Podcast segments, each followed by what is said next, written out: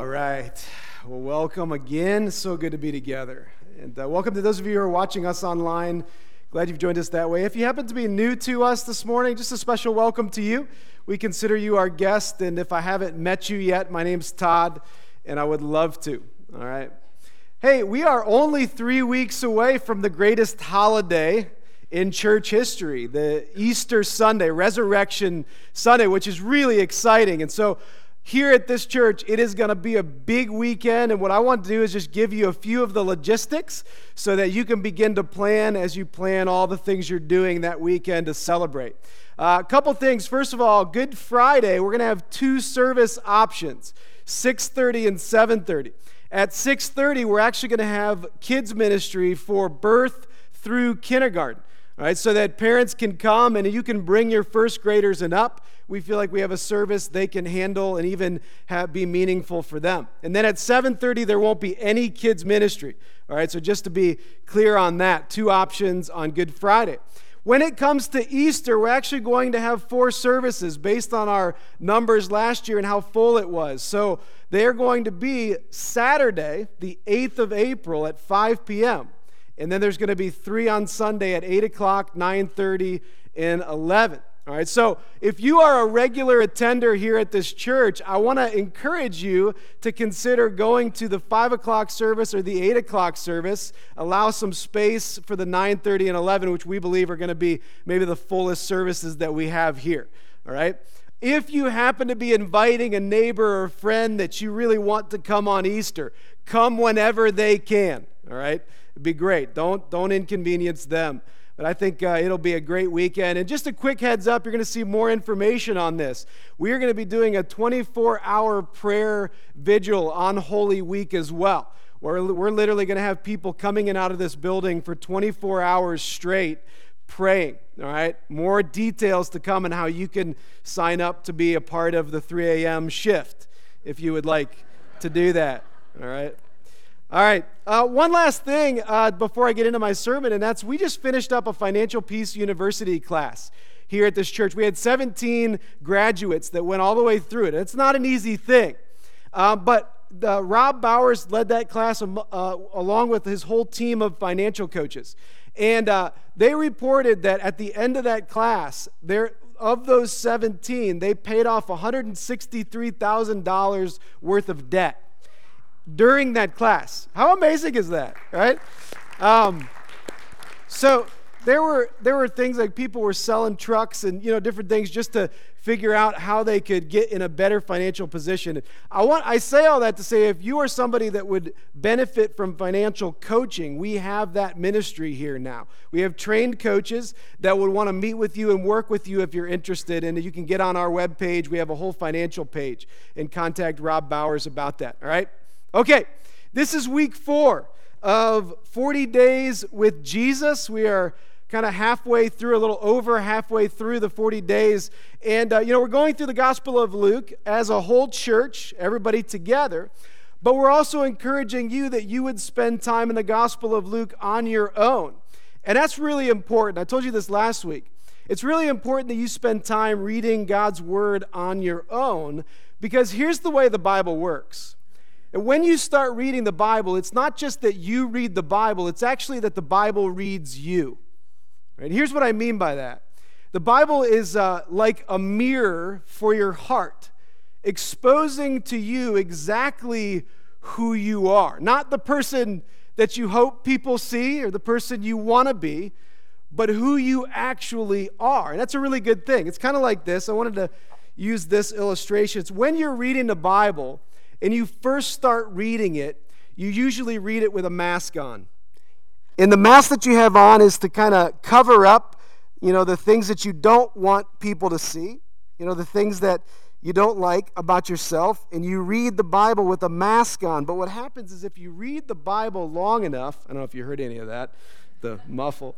If you read the, the Bible long enough, what happens is you can't hide behind the mask of who you want to be or who you want other people to see you as anymore.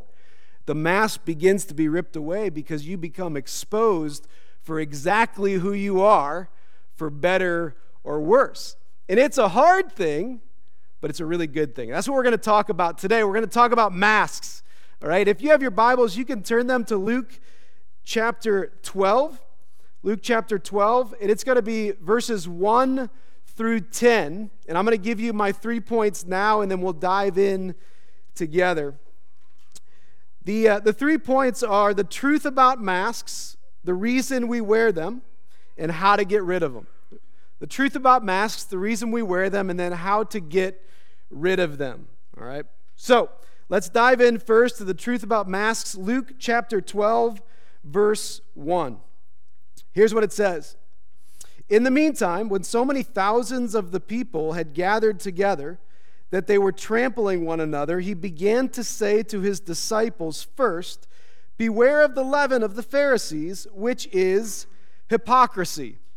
All right, what Jesus is starting out doing here is he's saying, you got to be careful about these Pharisees because they are not who you think they are. They are hypocrites. They are hypocrites.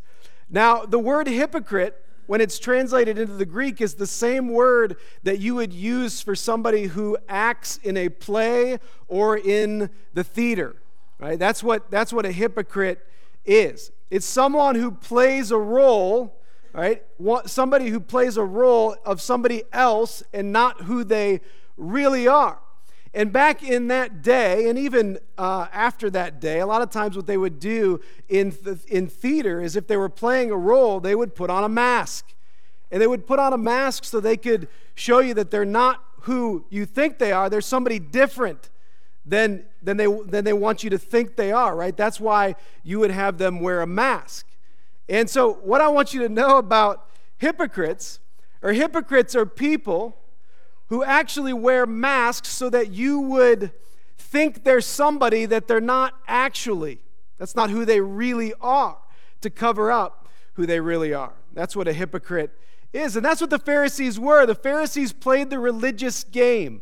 What they did is they woke up in the morning, and what they did is they put on a mask, and they wanted everyone to think they were really holy and religious, when actually they had really no relationship with God at all. That's what the Pharisees did. Now, my, I'm going to give you my definition of a hypocrite based on this passage, what we're talking about. Here's my definition of a hypocrite. I'm going to put that up there. It's this: someone who cares more about what people think than about what God thinks. Someone who cares more about what people think than about what God thinks. That's what Pharisees did, right? So let me ask you a question.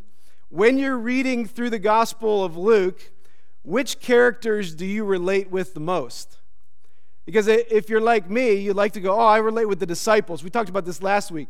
The disciples are a safe people to relate with because they messed up all the time, but in the end, they got it right. We go, oh, yeah, I'm just like the disciples, right? How many of us go, actually, I'm kind of like the Pharisees? Probably none of us. Pharisees are like the villain in the movie. Nobody wants to be like them. You could say, you know what, I'm a lot of things, but I am not a Pharisee, because Pharisees are hypocrites. And nobody wants to be a hypocrite. But remember the definition based on the word hypocrisy or hypocrite.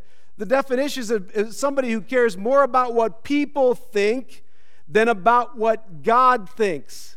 And I think all of us may be more like Pharisees than we would ever care to admit. And uh, so I want I want you to see this. What you see in this passage is that Pharisees were playing the game. What they did is they woke up in the morning.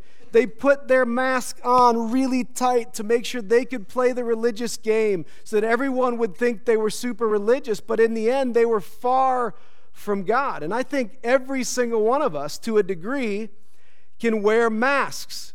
We can do things to make people think a certain way about us that's not actually the reality. Here's what Jesus says about that. Look at verses two and three. It says, nothing is covered up that will not be revealed, or hidden that will not be known. Therefore, whatever you have said in the dark shall be heard in the light, and what you have whispered in private rooms shall be proclaimed on the housetops. Or what Jesus says is, here's the thing about masks. When it comes to God, they don't work. You can hide as much as you want from everybody else, but it doesn't work with God, because God knows everything. Everything is revealed to God, everything you've ever done. It's, God doesn't just know the, the masked you, the you you want people to see. He knows the you behind closed doors. He knows the you when no one else is looking. He knows the you when you let your guard down at home in front of your family.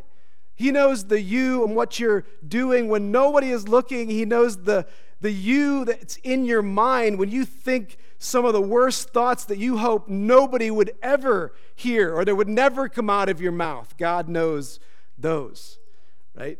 Everything is revealed. And that's... That's scary, right? But that's that's the truth, that masks actually don't work with God.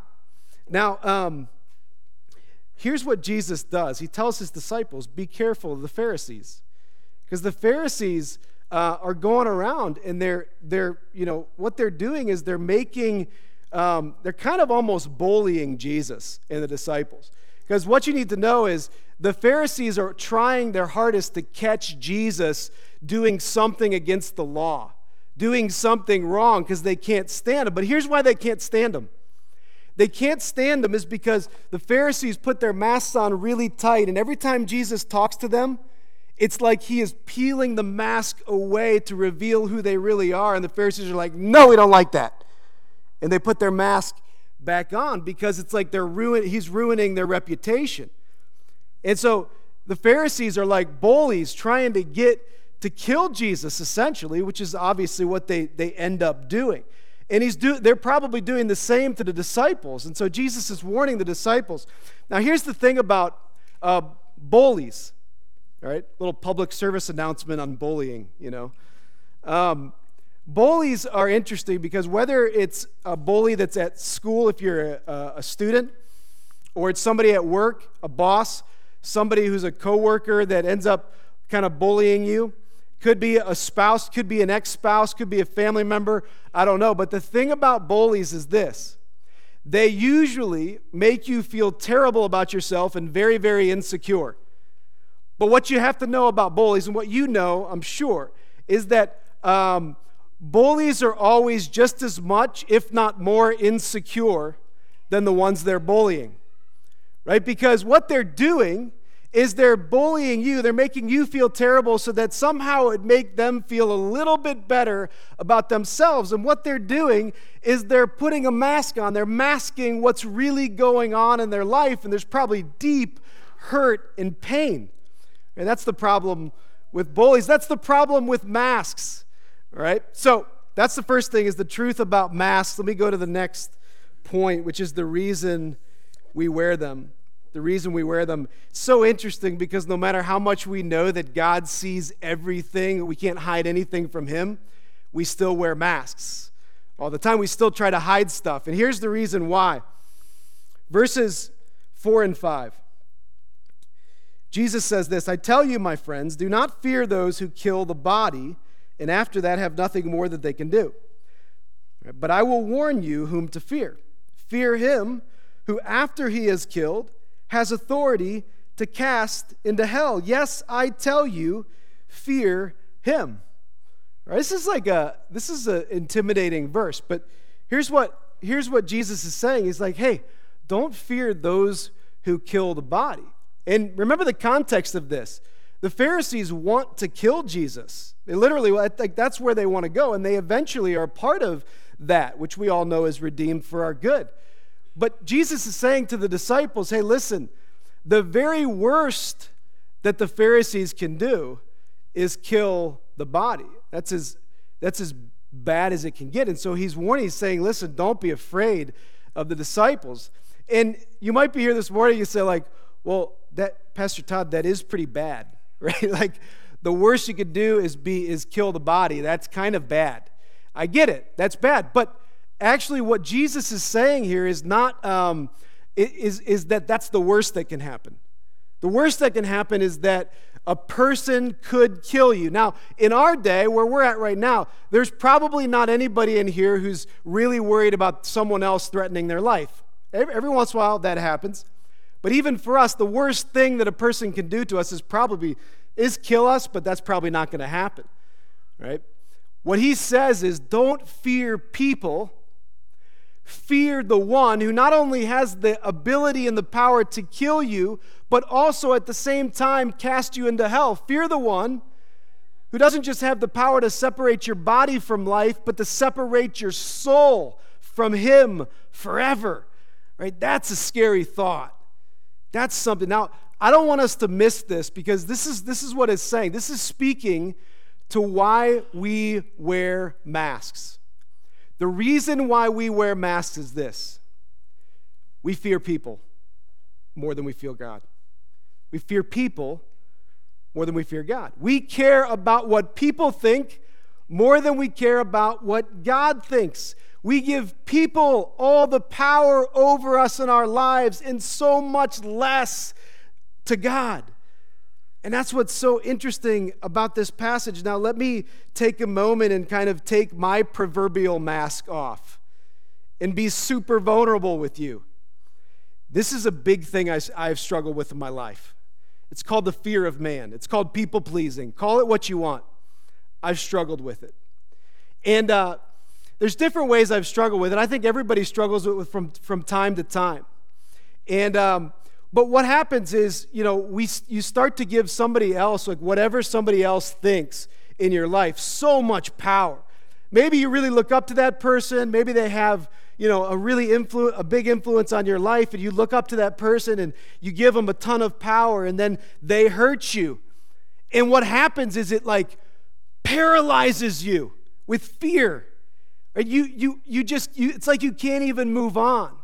And I don't know what that is for you. Like I said, it could be a um, could be a, a friend at school. It could be a, a coworker. It could be a boss.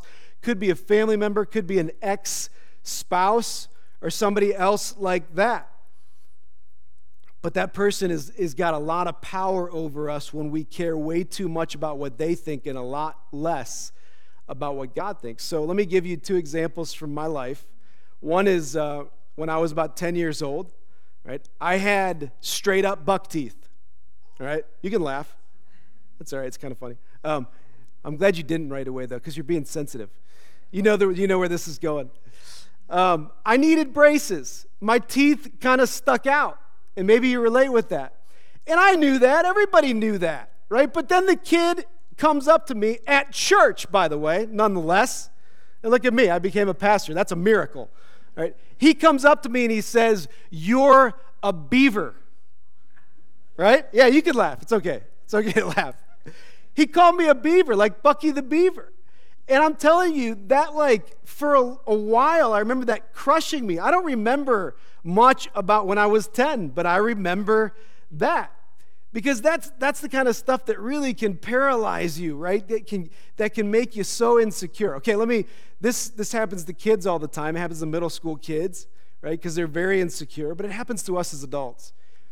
And I want to tell you kind of a more serious uh, story of a time for me where um, there was somebody in my life that I looked up to that um, really kind of exposed some pretty significant faults and weaknesses in me. And the way it all happened, probably not the best way it happened, best best way it should happen, but it like threw me. It paralyzed me. It gave me like this fear where I was in a season where I let that person have so much power over me, because not only did they do it once, but I replayed it in my head. And I replayed the things that they said, and I replayed the things that maybe they were thinking that they weren't even thinking.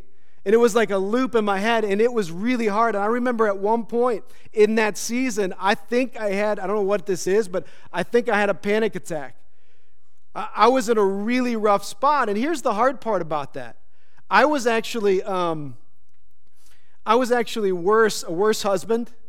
Like I was a worse father. I was not as kind at home. I was not as patient with my kids, all because I was like a ball of anxiety and insecurity. Thinking if this person doesn't accept me for who I am and what I'm doing, then I don't even know who I am anymore. Right? And it was really rough. And as I'm thinking back to that time, I'm in a much better place, but I remember it was like, how do I give that much power to a person over my life? How do I let them control me when they're not even around me? They're not even probably thinking about me right now, but I think they're thinking about me. How does that happen? It's because I cared way too much about what a person thought and a lot less about what God thought. It's the reason we wear masks. And God says, listen, you can't, you can't fear man, because God has a whole lot more power over your life than any human being. And let me move us now into the third point, which is how to get rid of them. How to get rid of them. All right, the masks, how to get rid of the masks. Here, here's the verses six and seven. It says, "Are not five sparrows sold for two pennies, and not one of them is forgotten before God? Why, even the hairs of your head are all numbered. Fear not, you are more value of more value than many sparrows." All right, this, uh, This is quite a turn. If you if you look, we just turned from Jesus talking about the power to cast people into hell to now tremendous care and love for people. And uh, this is very intentional. This isn't like a A D D moment. This is very intentional, because what here's here's what Jesus is saying. Jesus is saying this, that if you fear God more than you fear people, if you care about what God thinks more than you care about what people thinks, then here's what God thinks. Even though he has the power to destroy you, he doesn't want to. Right? Even though he has the means to cast you into hell, he doesn't desire that, because he loves you. He loves you. And it's not just this impersonal, distant love. It is personal. And he gives two examples. He says, hey, you know, sparrows, they're like almost the least of all the birds. Little, they could be, they're like a dime a dozen. You could be sold five for two pennies. God has not forgotten one of those sparrows. He goes, you shouldn't fear, because you aren't you of more value than a sparrow? Right? And then he and then he talks about hair. He goes, hey, God, God's numbered the hairs on your head, which I think is funny, because I'm keeping God on his toes right now. My my number changes all the time. Right? But he knows every little thing about you. And, and here's my point. If God knows the trivial things in your life, like the number of hairs on your head, right, then how much more does he know and desire the significant things of your life? How much more does he care for your soul? And I believe what Jesus is trying to move his disciples to in this moment is to the gospel and what Jesus came to do. And what Jesus came to do is go, hey, I know God has the power to send you to hell, but here's what I'm going to do. I'm going to send Jesus to this earth to go through hell for you so that you would never have to. That's the gospel. And when we focus on that and how much he loves us, it begins to change everything for us. If you want to know how to ditch the mask, here's what you have to do. You have to care way more about what God thinks of you than what people think. But you have to make God big and people smaller, and it will begin to really change things for you. And you might go, but what if they find out about me?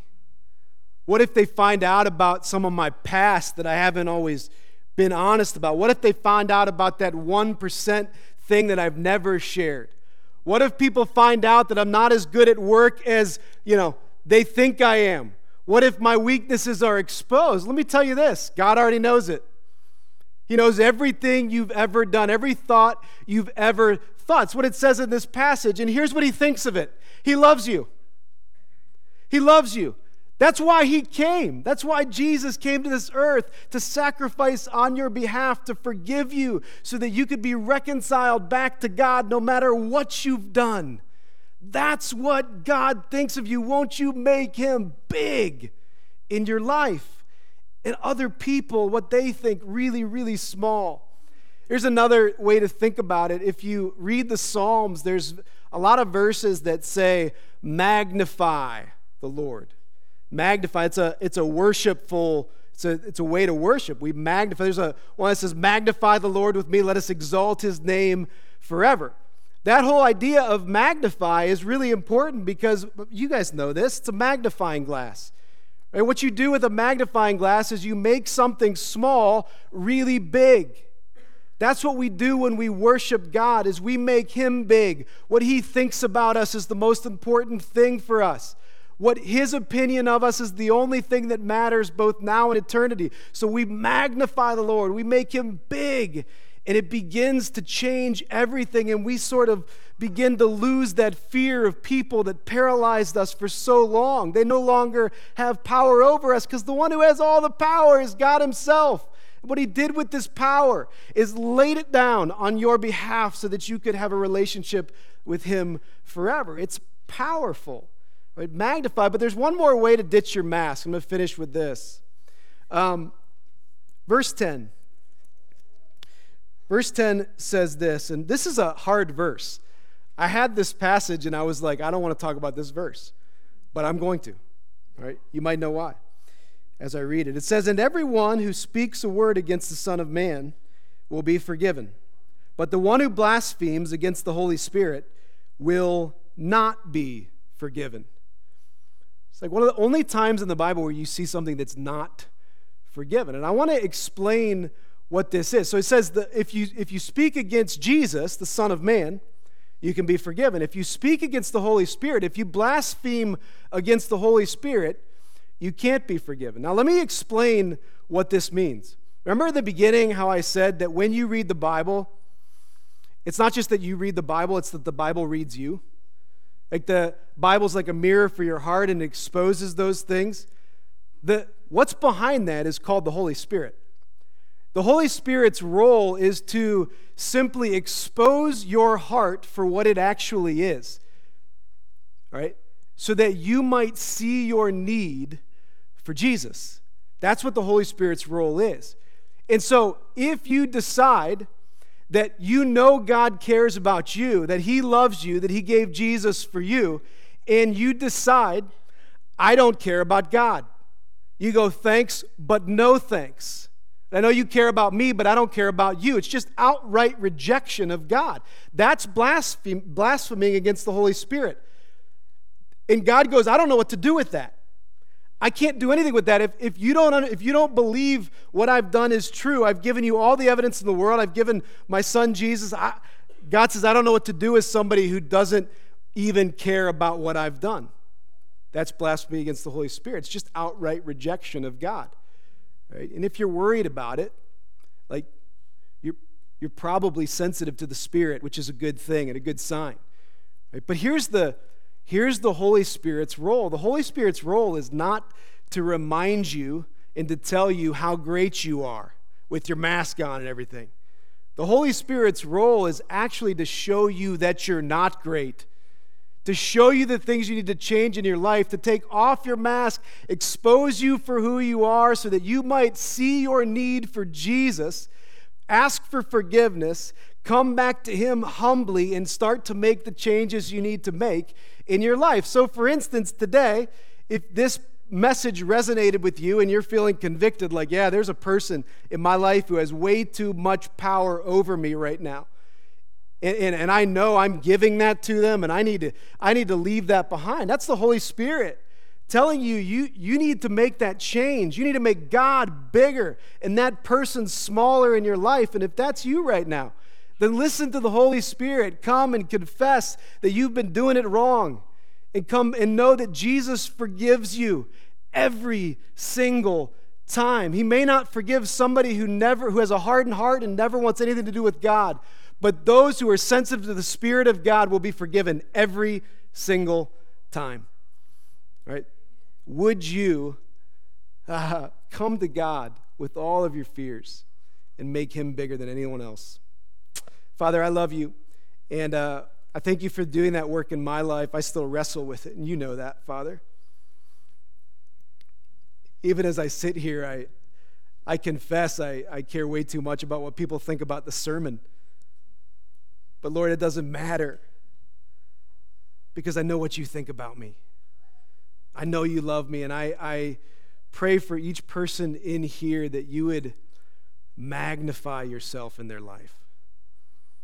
And I pray that now we would surrender all of the things uh, that we haven't done your way. We would surrender them to you by the power of Jesus and the Holy Spirit.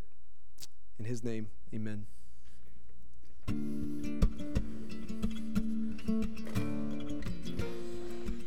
Thank you.